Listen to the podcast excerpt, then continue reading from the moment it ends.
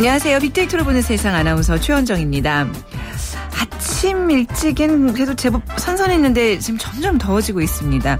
오늘도 서울과 수도권에는 폭염 특보가 내려졌다고 조금 전에도 이제 긴급 무슨 재난 메시지까지 뜨고 그랬는데요. 입추도 지나고 더위도 이제 좀 지루해지려고 합니다. 그런데 여러분 벌써 지치시면 안 됩니다. 아직 8월이 열흘 이상 남았습니다. 오늘 더위는 시원한 이색 냉 음식으로 늦더위 이겨보시면 어떨까 싶은데요. 뜨끈뜨끈한 칼국수 또 수제비가 시원하게 변신을 했고요.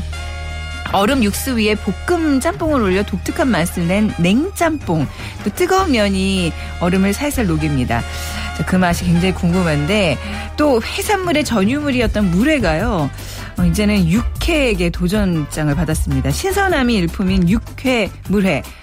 자, 참신한 아이디어 돋보이는 시원한 여름 별미들 생각만 해도 가슴이 시원해지는 것 같은데요. 이제 곧 점심 시간을 앞두고 한번 도전해 보시면 오늘 하루도 시원하고 건강하게 보내실 수 있을 것 같습니다. 자, 혹시 이런 다양한 이색 음식들 만들어 보고 싶기도 하고 창업까지 한번 도전해 보고 싶으신가요? 오늘 빅데이터로 보는 세상 돈이 보이는 빅데이터에서 성공적인 프랜차이즈 창업에 대해서 자세한 얘기 나눠보도록 하겠습니다. 먼저 빅퀴즈 드리면요. 즐거운 식사 시간 맛있는 음식도 중요하지만 함께하는 사람들도 중요한 거잖아요. 그래서 새로운 밥 문화가 확산되고 있습니다. 식사를 매개로 낯선 사람들과 만나는 사교적인 모임인데요. 사실 현대사회에서 나홀로족들을 위한 새로운 바람처럼 느껴지지만 시작은 고대 아테네에서부터 유래될 정도로 오래됐습니다. 그 당시에는 함께 마시다라는 뜻을 가진 심포지온이었습니다. 자, 지금은 뭐라고 할까요? 1인 가구가 늘어나면서 생겨난 문화적 현상이고 소통 방식의 하나입니다. 1번 즐거운 밥상, 2번 계모임, 3번 혼밥족, 4번 social dining. 즐거운 밥상, 계모임, 혼밥족, social dining 중에 고르셔서 저희에게 문자 보내주시면 되는데요. 휴대전화, 문자메시지, 지역번호 없이 샵9730, 샵9730입니다. 짧은 글은 50원, 긴 글은 100원의 정보 이용료가 부과됩니다.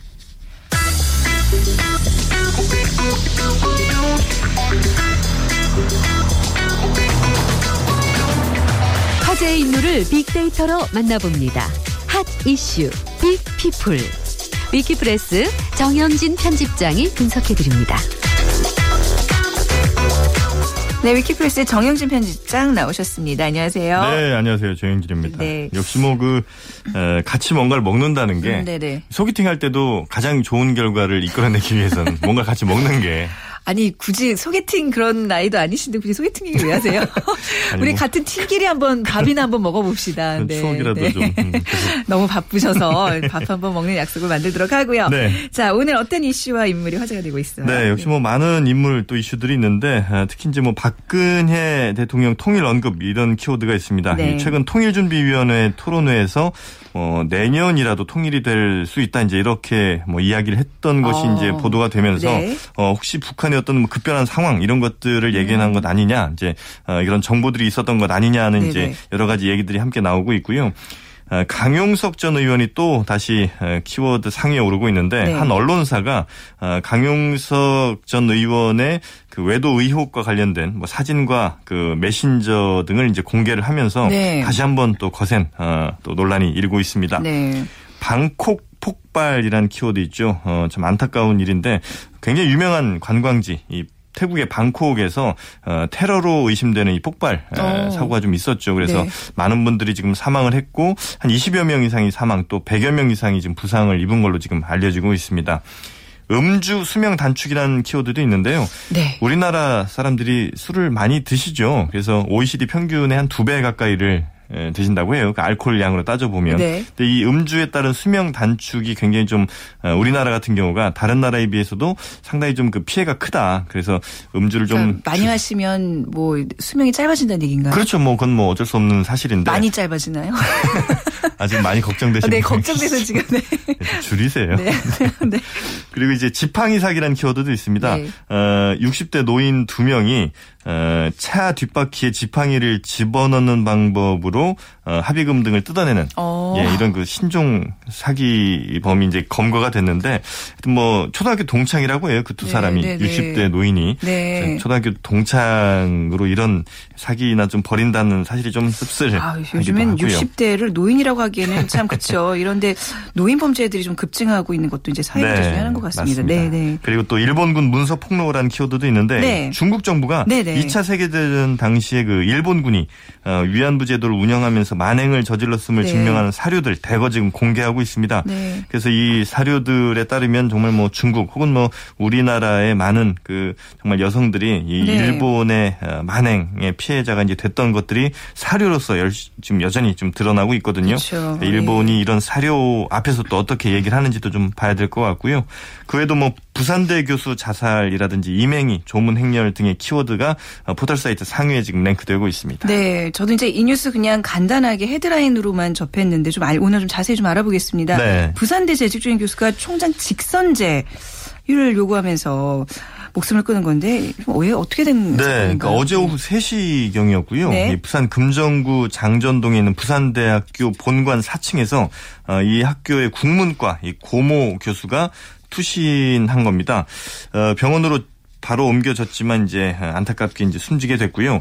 그래서 이제 투신한 이유가 무엇이냐? 아, 이 투신 전에 총장은 직선제 이행 약속을 이행하라. 이제 이런 음. 외침을 했다고 하죠. 그래서 어 진정한 민주주의를 위해서 뭐 희생이 필요하다면 내가 감당하겠다 이런 어. 내용이 담긴 유서도 발견되면서 네. 이 직선제 관련돼서 어 스스로 목숨을 끊은 것이 아닌가 이제 이렇게 어, 경찰은 좀 보고 있고요.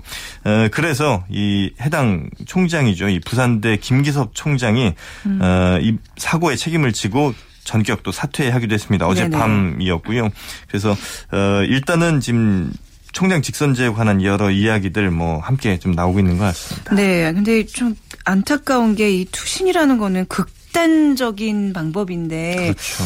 학생들 앞에서 과연 꼭 이 정도로까지 했어야 되는 심각한 사안이었는지 뭐 온라인 의견들은 어떤가요? 네, 네, 일단은요, 어, 워낙 얼마나 이제 다급했으면 네. 이런 선택까지 했겠느냐는 의견들 하나가 좀 있었던 것 같고요. 물론 말씀하신 것처럼 너무 방법이 좀 극단적이었다는 이런 이야기들, 어, 그리고 이제 이 총장 직선제에 관한 이제 감론을박도 역시 함께 나오고 있습니다.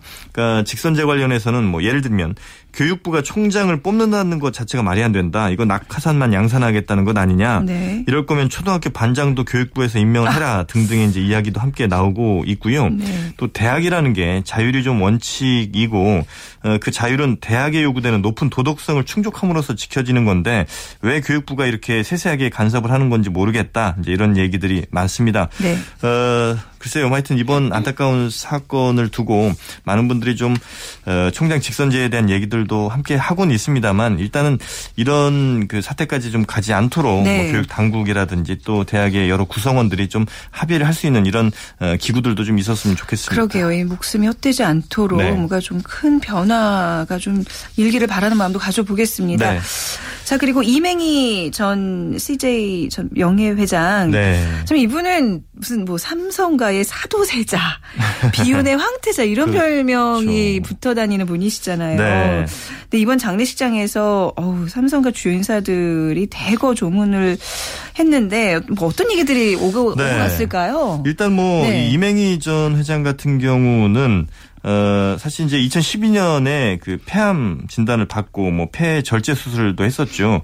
그리고 이제 일본과 중국을 오가면서 치료를 받다가 지난 14일에 이제 중국 베이징에서 별세했는데 네. 어, 하여튼 말년에 이제 이 특히 삼성 이건희 회장과 상당한 갈등이 좀 그랬죠. 있었죠. 네. 어, 사실 이제 큰형과 이제 동생, 장남과 삼남의 이제 갈등 속에서 어 그걸 이제 지금 이제 롯데 최근 사태도 좀 있으면서 굉장히 좀 어, 좋지 않게 봤던 시각도 많았는데 결국 이제 이맹희 전 회장이 화해를 좀 음, 바랬다 마지막에는요. 네. 그런데 결국은 이제 그게 뜻대로 좀 되지 않았었던 것 같고 다만 이번에 조문에 뭐 이재용 삼성전자 부회장이라든지 이부진 호텔 신라 음. 사장 또 홍라이 어, 리움 미술관 관장 등 뭐 삼성그룹 회장 일가가 함께 또 찾으면서 그래도 좀 음. 화해의 어떤 그 물꼬를 트지 않겠느냐 이제 네. 이런 어, 예측도 함께 나오고 있습니다. 참 근데 앞에서도 말씀하셨다시피 이제 뭐 롯데 형제 간 경영권 어떤 그런 승계 분쟁들도 네. 보아온 터라 글쎄요 네티즌들이 이번 어떤 삼성 삼성과의 이런 뭐 화해 갈등 이런 걸 어떻게 볼지 좀더 궁금하네요. 네. 네. 일단 뭐 SNS 데이터 그리고 이제 뉴스 댓글을 통해서 좀 살펴보면 네. 가장 자주 등장했던 단어들이 뭐 역시 뭐 삼성이라든지 이재용, 아, 이재용 부회장이 가장 많이 등장했던 인물 중에 한 명이었고요. 네. 그다음에 아버지라는 키워드 아마도 이병철 전 회장을 좀 얘기했던 것 같고요.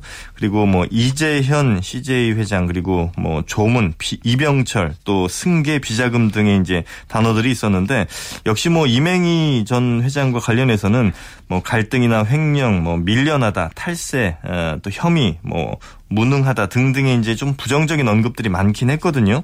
에, 일단 뭐 지금은 이제 고인이 됐습니다만 어, 살아있을 때 역시 뭐 그 경영권 승계 관련해서는 국민들의 시각이 이렇게 썩 좋지는 않았던 네. 것 같고요. 아무리 피해자 입장이라고 하더라도 뭐 개인적으로 볼 때는 그렇다 하더라도 국민들이 바라봤을 때는 그렇게 썩 좋은 시각은 아니었던 것 같고 다만 뭐 마지막에라도 서로 좀 화해하는 모습이 있었다면 네. 어, 좋았을 텐데라는 아쉬움 표하는 분들 또 아들 때에서라도 좀 풀고 지냈으면 좋겠다. 네. 사실 사촌지간이면 정말 가까운 사이 아니냐 이런 얘기들도 좀 함께 나오고 있습니다. 네, 뭐 사정이 어찌 됐던 간에 뭐 고인의 명복을 함께 네. 네. 하겠습니다. 자, 오늘 폭염특보의 건강 유의하시기 바랍니다. 네, 네. 고맙습니다. 네, 뵐게요. 네, 위키프레스의 정영진 편집장과 함께 했습니다. 자, 다시 한번 비퀴즈 드리면요. 식사를 매개로 낯선 사람들과 만나는 사교적인 모임인데요. 고대 아텐에서 유래될 정도로 오래된 그런 모임이죠. 당시에는 함께 마시다라는 뜻을 가진 심포지온이었다고 합니다. 1인 가구가 늘면서 생겨난 문화적 현상이고 소통 방식의 하나인 이것. 1번 즐거운 밥상, 2번 계모임, 3번 혼밥족, 4번 social dining 중에 고르셔서 휴대전화 문자 메시지 지역번호 없이 샵 9730, 짧은 글은 50원, 긴 글은 100원의 정보 이용료가 부과됩니다.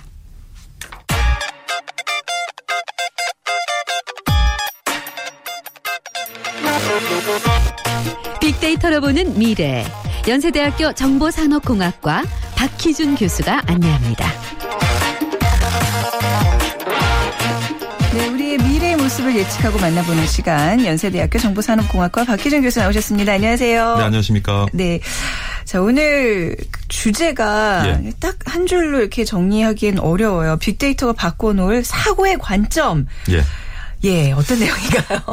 그러니까 지금까지 우리가 의사결정을 하면서 네. 직관에 의존한 부분이 많은데 이제는 네. 직관보다는 데이터에 의존하는 음. 그런 의사결정을 하게 될 것이다라는 이제 예측을 하면서요. 네. 제가 뭐 좀 쉽게 풀어서 설명을 해드리면 네. 에, 뭐 지난 2주 동안 휴가를 많이 다녀오셨을 예. 거예요. 휴가 가시기 전에 항공권이나 숙박권을 구입하시면서 음. 조금 저렴한 비용으로 구입을 하기 위해서 미리 구입하신 분들이 많을 겁니다. 그렇죠. 저도 그랬습니다. 그렇죠. 네. 근데 이제 워싱턴 대학의 컴퓨터 공학과 교수예요. 네. 오랜 에치오니 교수가 뭐 같은 생각을 했습니다. 네. 친지를 방문하러 가기 위해서 6개월 전에 비행기 표를 구매를 했어요. 네. 근데 실제 비행기를 탑승한 다음에 궁금했던 거죠. 아, 실제로 내가 물어봤어요? 예. 네. 그 주변에 네. 물어보니까 네. 6개월 전에 구매를 했음에도 불구하고 가장 비싼 가격에 어. 비행기 표를 구매했던 거죠. 네. 그러니까 논리적으로 봤을 때는 예, 좀 더 일찍 비행기표를 구매하면 음. 싸게 구매할 수 있다고 믿고 네. 일찍 비행기표를 구매했지만 그렇지 못했던 거죠. 그래서 이제 그 여행을 돌아와서는요. 네. 어 뭐 한 2개월간에 1만 2천 개의 웹사이트를 뒤져가지고 가격 표본을 찾아내고요. 음. 그리고 비행기 상공권 영향을 항공권 가격에 영향을 줄 수 있는 이제 변수들을 찾아낸 다음에 네. 그러한 자료들을 기반으로 해서 예측 모델을 만들어요. 그래서 네. 이제 Farecast라는 그런 이제 벤처를 창업하게 되는데 물론 나중에는 마이크로소프트에 인수가 되었고요. 네. 굉장한 가격에 인수가 되죠. 1억 1천만 불에 인수가 되어져서 네. 요 이제 Farecast라는 그러한 사이트는 빙이라는 검색 사이트 일부로 포함이 되는데 나중에 보면은 75% 정도의 정확성을 보이고요. 네. 평균적으로 항공권 1매당 한 50불 네. 정도를 절약할 수 있는 기회를 아. 사용자들에게 제공을 하게 됩니다. 그러니까 제가 드리고자 하는 말씀은 네. 이전에는 우리가 제한된 경험, 그 음. 제한된 경험으로부터 수집된 자료에 근거해서 우리의 직관을 가지고 네. 어, 어떤 현상 간의 원인 결과를 찾아서 의사 결정을 하게 되는데 네. 그러니까 비행기 값이 언제 싼지 어떤 네. 것이 원인이 되었는지 직접적인 음. 에, 관계가 밝혀지지는 않았지만 네. 그 주변에 여러 가지 그 변수들을 분석해 보다 보면 어떠한 유효한 상관관계가 보일 수 있다는 거죠. 음. 그래서 앞으로는 우리의 그 사고의 관점이 네. 에, 인과관계에 집착하기보다는 상관관계를 음. 활용해서 이제 의사결정을 하게 되는 방식으로 좀 바뀌지 않을까라고 어, 예측을 그러니까 우리가 이제 직관으로 이게 판단하는 것 중에 여러 가지가 뭐 예를 들어서 뭐 주식이나 환율 뭐 이런 것도 예. 있을 테고 뭐 집값 같은 경우도 전세값 같은 경우에 이제 방학철에 어떤 이사 수요가 더 많으니까 그때 좀 값이 오를 거든데 사실 그렇게 정확하게 그렇게 시기가 맞아 떨어지지 네, 않는 경우들이 많거든요. 그러니까, 그러니까, 이제 그거는 아, 물론 이제 우리가 가지고 네. 있는 제한적인 경험, 네, 그 네. 제한적인 경험으로부터 수집된 제한적인 데이터에 근거해서 네. 이제 의사 결정을 하기 때문에 네. 그런 현상이 나타나는 것이겠죠. 그렇군요. 그러니까 이제 상관관계에 초점을 예. 맞춘다 뭐 이런 이제 개념인데 그런 접근을 통해서 성공을 거둔 기업의 사례가 있을까요? 뭐 우리가 잘 아는 아마존이요. 뭐 지금은 아마존이 뭐 총기류, 주류, 담배류, 마약류, 가금류, 부동산류 여섯 개 영역 빼놓고는 대부분의 물품을 판매하는데 음, 사업을 시작했던 90년대 중반에 이제 도서를 판매를 했죠. 네. 근데 아마존이 이제 도서 시장을 점령해 나가면서 아마존에 소속되어 있는 도서 비평가 10명이 그 도서 시장에 음. 굉장한 힘을 발휘해요. 네. 그리고 이들이 추천하는 책이 굉장한 그 판매를 만들어내는데 근데 아마존 창업자 제프 베조스가 한번 고민을 합니다. 이것보다 좀 더 나은 추천 시스템이 없을까. 음, 그래서 이제 아마존을 운영하면서 그 아마존 사용자들로부터 수집된 음. 구매 행태 에 관한 굉장히 많은 이제 데이터를 분석을 하죠. 네. 예, 그걸 이제 machine learning이라고 하는데 그렇게 분석된 결과를 기반으로 추천을 해보니까 네. 굉장히 영향력이 있던 도서 비평가 10명이 추천했던 에, 책의 판매량보다 훨씬 많았어요. 어. 그래서 제프 베조스가 고민을 하다가 결국에는 도서 비평가로 구성된 그 평가 평론가 팀을 해체를 하고 네. 어 이제 데이터 기반의 어떤 추천 시스템을 이제 도입을 하게 되는데 음. 지금도 아마존 도서의 한 판매량의 3분의 1 정도는 네네. 이 추천 시스템에 의해서 지금 판매가 되어지고 있고요. 네. 우리가 잘 알고 있는 그 비디오 스트리밍 업체죠. 음. 넷플릭스 같은 경우에 새로운 구매가 만들어지는 주문의 한 4분의 3 정도가 음. 이러한 유사한 추천 시스템에 의해서 가능하다는 거죠. 그러니까 어, 평론가들은 A라는 책을 본 사람이 왜 B라는 책을 또 구매하게 될지 명확한 네. 인과관계, 원인 네. 결과를 찾아내지 못하지만 그 주변에 굉장히 많은 데이터를 수집을 해서 분석을 해보면 네. 우리가 우리가 가지고 있는 경험, 우리가 알고 있는 논리 내에서 찾아낼 수 있는 인과관계는 없지만 네. 무엇인가 상관관계가 있다는 있, 거죠. 있다, 네, 네. 그래서 그것에 기반을 해서 의사 결정을 해서 어. 어, 최근에 많은 뭐 그 open market의 업체들이 매출을 만들어가고 있습니다. 그러니까 그게 굉장히 신기한 게 어떤 내가 많은 예를 들면 여행과 관련된 책을 샀다. 그러면 음. 이제 그런 무슨 이제 아마존 같은 어떤 도서 이런 사이트에서 그 책을 추천해 주는 게 아니라 그와 관련된 물품을 추천해 주는데 그게 참 기. 기묘하게 제가 무슨 전집을 뭐 샀다 그러면 그렇죠. 아주 그거를 읽을 수 있는 편안한 소파 가구의 예. 사이트를 접속을 시켜준다든지 예. 뭐 이런 식으로 해서 야 이 사람들 정말 머리를 잘 쓰는구나 느낌을 줄 때가 있거든요. 예, 그러니까 네 그런 어떤 상관관계들을 잘 데이터를 기반으로 해서 이용한다는 얘기인데. 근데 이제 네. 어디까지 이렇게 발전을 네. 하냐면 네. 작년에 아마존이 특허를 안 했는데요. 네. 예측 배송 시스템이에요. 그러니까 뭐냐면 그거는 지금도 있잖아요. 예측 아직은 네. 이제 실현이 안 되고 있고 아마존도 네. 한 3년 정도 이내에 도입을 할 것으로 보여지는데 네. 그러니까 우리가 구매 클릭을 누리기 이전에 네. 아마존은 아. 어떤 상품을 그 누군가가 어느 시기에 구매할 것이라는 걸 짐작을 해서 아, 드론을 통해서 그 사용자 인근 재고 관리 뭐 센터라든가 네. 그다음 앞마당에 배송을 하는 거예요. 그러니까 네. 우리가 구매 클릭을 누리기 전에, 전에, 이미 움직이기 시작하는 그게 건데 어떻게 가능해요? 아마존이 네. 왜 이거를 에, 시도를 하냐면 오프라인을 선호하는 이유 중에 하나가 네. 즉시 배송이 안 된다는 거예요. 특히 이제 미국과 같이 넓은 지역에서는 그러한 불만들이 더 많을 수가 있는데요. 그래서 아마존이 움직이기 시작했는데 에, 지금까지 아마존이 상대했던 고객들의 구매 행태 네. 그리고 아마존이 가지고 있는 웹사이트 상에서의 고객 기업들의 그 커서의 움직임 이런 것들을 종합적으로 분석을 해가지고 어, 어느 시기에 어떠한 물품을 누가 구매할 수 있다는 가능성을 높이 보고 네. 이제 구매를 이루어지기 전에 음. 구매가 이루어지기 전에 배송을 시작하는데 그럼 우리가 아마 그렇게 생각할 수 있을 겁니다.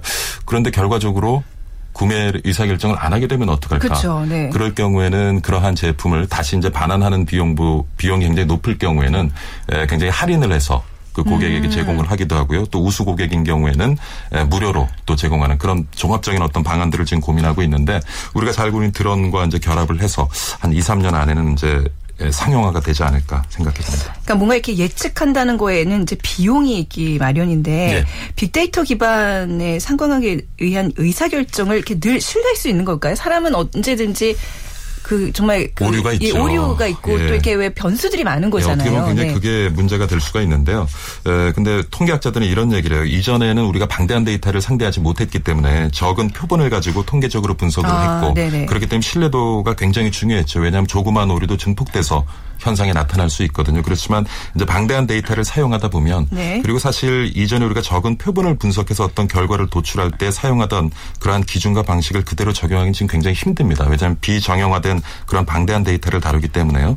그래서 하지만은 방대한 데이터를 다루다 보니까 그런 데이터를 다루는 과정에서 스스로 보정작용을 우리가 기대할 수 있을 것이다. 음. 뭐그 정도로 지금 에, 그 통계 관련된 학자들은 얘기를 하고 있고요. 물론 네. 신뢰도에 문제가 있지만 앞으로도 이것도 뭐 여러 가지 기술들이 발전해 나가면서 좀 보완되어질 부분이라고 생각을 합니다. 네, 이런 빅데이터가 이제 바꿔 놓을 사고의 관점 이제 앞으로는 직관이 아닌 예. 데이터 기반의 이제 사고로 인해, 인해서 이제 기업들이 어떤 의사결정을 한다는 얘기를 오늘 해주신 건데 좀 오늘 내용 정리를 해주신다면요.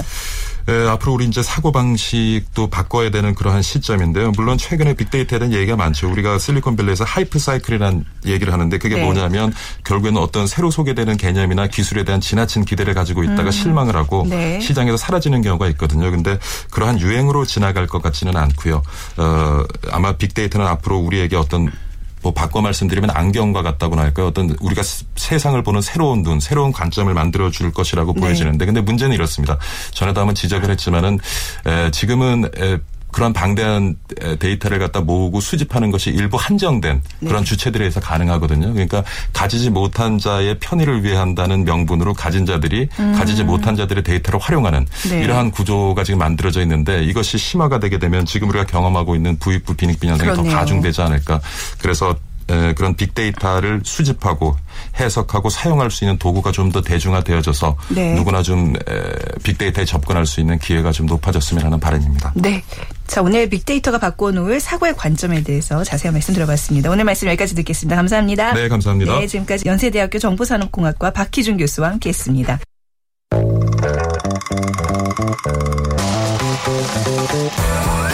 돈이 보이는 빅데이터. 창업피아 이홍구 대표와 함께합니다.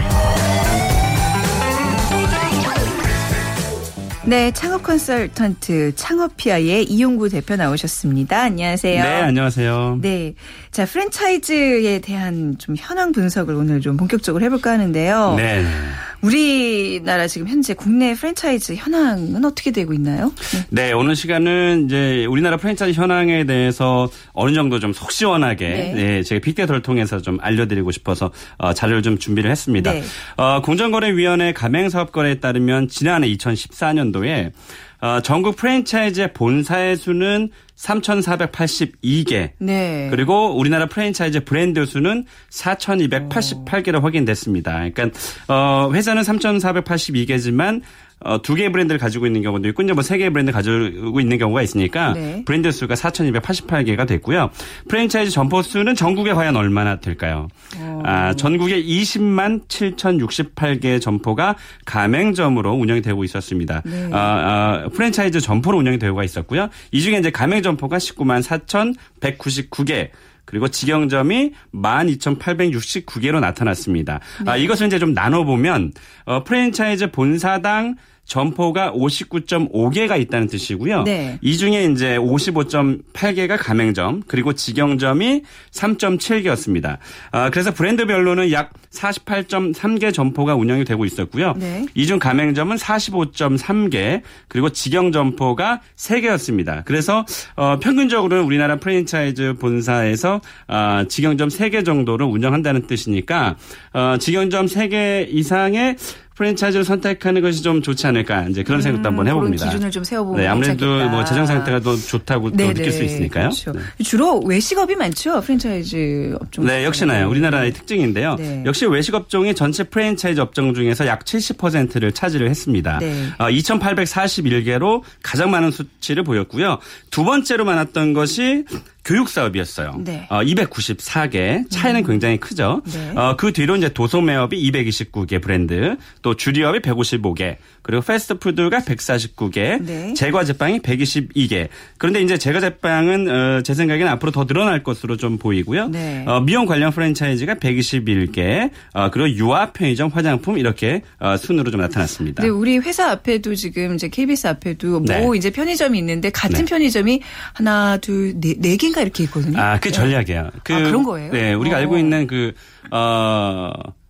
S 어, 커피 전문점 네, 네, 유명한 네. 네. 미국 브랜드 네. 거기도 똑같이 강남역 같은 데 가면 어. 어, 동서남북으로 한 어. 4개 이상의 점포를 확보합니다. 그러니까 네. 다른 경쟁자가 들어오기 전에 미리 선점을 해버리는 아, 거예요. 네. 어차피 다른 브랜드가 들어오면 나눠 가져야 되기 때문에 본사 그냥 먼저 선점을 하는 거죠. 그런 그러니까, 전략이 있습니다. 그러니까 유명한 곳은 굉장히 많이 눈에 띄는데 이렇게 많다는 거는 얼마나 많은 거예요? 자, 뭐 재미있는 내용인데 저도 이제 자료 조사하면서도 많이 또 알게 됐는데요. 어, 1000개 이상, 그러니까 1000개 이상의 점포를 운영하고 있는 브랜드는 국내 프랜차이즈가 23곳입니다. 네. 아, 가장 많은 점포를 가지고 있는 것이 이제 GS15 역시 네. 편의점이었는데요. 전국에 무려 몇 개일까요? 아, 뭐 감이 야, 없죠, 저는. 뭐 7,774개. 어. 아, 대단하죠? 그중에 그 4개가 KBS 앞에 있습니다. 네, 네 그렇습니다. 네. 어, 역시 이제 2위도 편의점입니다. 네. 세븐일레븐이 6,224개. 아, 압도적이군요. 네, 그리고 네. 여성분들이 좋아하시는 뭐 파리바게트가 3,258개. 그리고 어, 해법 영어 교실이라고 해서 이제 교육 사업이 2,680개. 네. 또 최근에 많이 늘어났는데요. 이 어, 세탁 편의점 크린토피아가 아, 2,275개 순이었습니다. 네. 그런데 이게 그 오해하시지 말아야 될게 점포 개수가 많다고 해서 유망 아이템이나 유망 브랜드는 아니니까요. 중요한 점이에요. 그럼요. 네, 네. 그건 그 주의를 하셔야 될 것 같고요. 예. 또이 중에 이제 1000개 이상의 점포를 확보하고 있는 업종 중에 아, 가장 많은 수를 차지하고 있는 업종이 저희가 알고 있는 외식업은 아니었어요. 그러니까 아. 어 1000개 재밌습니다. 이게 네. 1000개 이상의 점포를 확보하고 있는 23개 브랜드 중에서 교육 서비스업이 8개, 가장 네. 많았어요. 음. 오히려 외식업은 4개로 어, 전체 프랜차이즈 중에서 70%를 외식업이 차지하고 있는데도 불구하고 네. 교육 서비스 업종보다 절반이나 적었습니다. 사람들이 가장 궁금해하는 거는 이런 프랜차이즈 기업들이 오래 갈까? 네. 지속성은 얼마나 될까가 아닐까 싶어요. 얼마나 가요? 네, 맞습니다. 네. 어, 그 제가 이 점포 규모별로 좀 제가 말씀 한번 좀 드려 볼게요. 네. 어, 근데 이 지속성은 네. 어, 이제 뒤에 제가 좀 나오겠지만 네. 어, 이게 이제 그 규모다. 그러니까 어, 회사당 브랜드당 어, 연수가 있어요. 네. 어, 그거는 제가 뒤에서 좀 말씀을 드리도록 네네. 네. 하겠습니다. 그리고 하나 좀 말씀드려야 될 게 어, 지금 제가 외식업이 70%라고 제가 말씀을 드렸잖아요. 그런데 지금 서비스업이나 교육사업은 사실은 네. 선진국 같은 데는 굉장히 많은 수를 차지하고 있거든요. 그래서 음. 어, 외식업을 지금 제가 숫자로 어, 23개 중에서 8개를 차지 1000개 이상이 8개를 차지하고 있는 게 교육사업이라고 그랬잖아요. 네. 그래서 외식업에만 몰리시지 말고 어. 이런 교육사업이나 서비스 쪽에도 충분히 어, 가능성이 좀 있으니까 그 그래요? 방향을 좀 음. 잡는 것도 나쁘지 않을 것 같습니다. 네네. 네. 자, 지금 이 기업들이 얼마나 오래 갈지에 대해서 조금 이게 구체적으로 뭐 몇 년 이런 게 평균 그 점수들이 나와 있나요? 아, 네, 그렇습니다. 어, 지난주 한 사설 업체가, 그 컨설팅 업체가 있습니다. 네. 맥세스 컨설팅에서, 어, 좀 오랜 시간 좀 준비를 한 것 같아요. 3년간의 프랜차이즈 현황을 분석해서 보고를 했는데요. 네. 그 자료에 따르면 프랜차이즈 기업, 그러니까 본사의 존속 연수는 평균 9.6년으로 나타났고요. 브랜드의 존속 연수는 평균 7.8년으로 나타났습니다. 그래서 평균적으로 따지면 이제 10년을 넘지를 못한 게 네. 조금 안타깝고요. 이 지역별로 한번 보면 서울의 본사를 둔 프랜차이즈 기업의 존속 연수는 어, 평균을 좀 넘었습니다. 10.8년. 네. 그리고 충북은 7.5년. 그리고 경기도가 6.9년. 이게 이제 밑에 지방으로 갈수록 존속 전수가 좀 줄어들었어요. 네. 그러니까 대구가 5.6년, 그리고 경남이 6.1년. 울산이 어. 5.5년. 아, 이거 굉장히 재밌는 통계예요. 아, 재밌다니까요. 그러니까 정말 내려갈수록 네. 그러니까요. 확 그 연도가 연수가 줄어드는 거죠. 그래서 제가 그걸 좀 연구를 해봤어요. 전남이 5.7년. 네. 가장 밑에는 부산이 4.5년이에요. 제주도는 혹시? 제주도는 6 예, 제주도는 좀 높아요. 한, 예, 한 예, 6점 몇 네. 정도 포인트가 되더라고요. 그러면 반대로 서울 북부 지역은 좀 높나요? 죄송합니다. 이런 좀, 좀 무식한 질문이 하지만. 아, 그러니까 이게 제가 예. 어, 저는 20년 제가 컨설팅 했다고 했잖아요. 제가 연구를 해보니까 네. 어, 수도권의 이 프랜차이즈 시스템이 어. 잘 사실은 발달되어 있고요. 네. 어, 지방으로 갈수록 시스템은 약간은 좀 떨어지는 건 사실입니다. 그리고 인구가 수도권에 2천만 명이 몰려 있기 때문에 아무래도 음. 아, 이 브랜드를 창업을 하고 오래 끌고 가는 그런 어, 네, 그런 상황이 벌어지는 것 같습니다. 오늘 우리 이원구 대표와 함께 이제 네. 프랜차이즈 국내 어떤 산업 현황에 대해서 알아봤는데 사실 제일 네. 중요한 건 이제 다음 주에 저희가 좋은 프랜차이즈를 고르는 방법. 아, 진짜 그렇죠? 이제부터 예, 나오는데. 예, 프랜차이즈를 골라서 네. 오래 유지시킬 수 있는 방법에 대해서 좀 자세하게 다음 주 놓치면 후회하실 겁니다. 네, 알겠 습니다. 오늘 말씀 잘 들었습니다. 네, 고맙습니다. 네, 오늘 정답은 social dining이었고요. 5540님께 5만 원 상당의 상품 백화점 상품권 드리도록 하겠습니다. 자, 빅데이터로 보는 세상 내일 오전 11시 10분에 다시 찾아뵙겠습니다. 지금까지 아나운서 최원정이었습니다.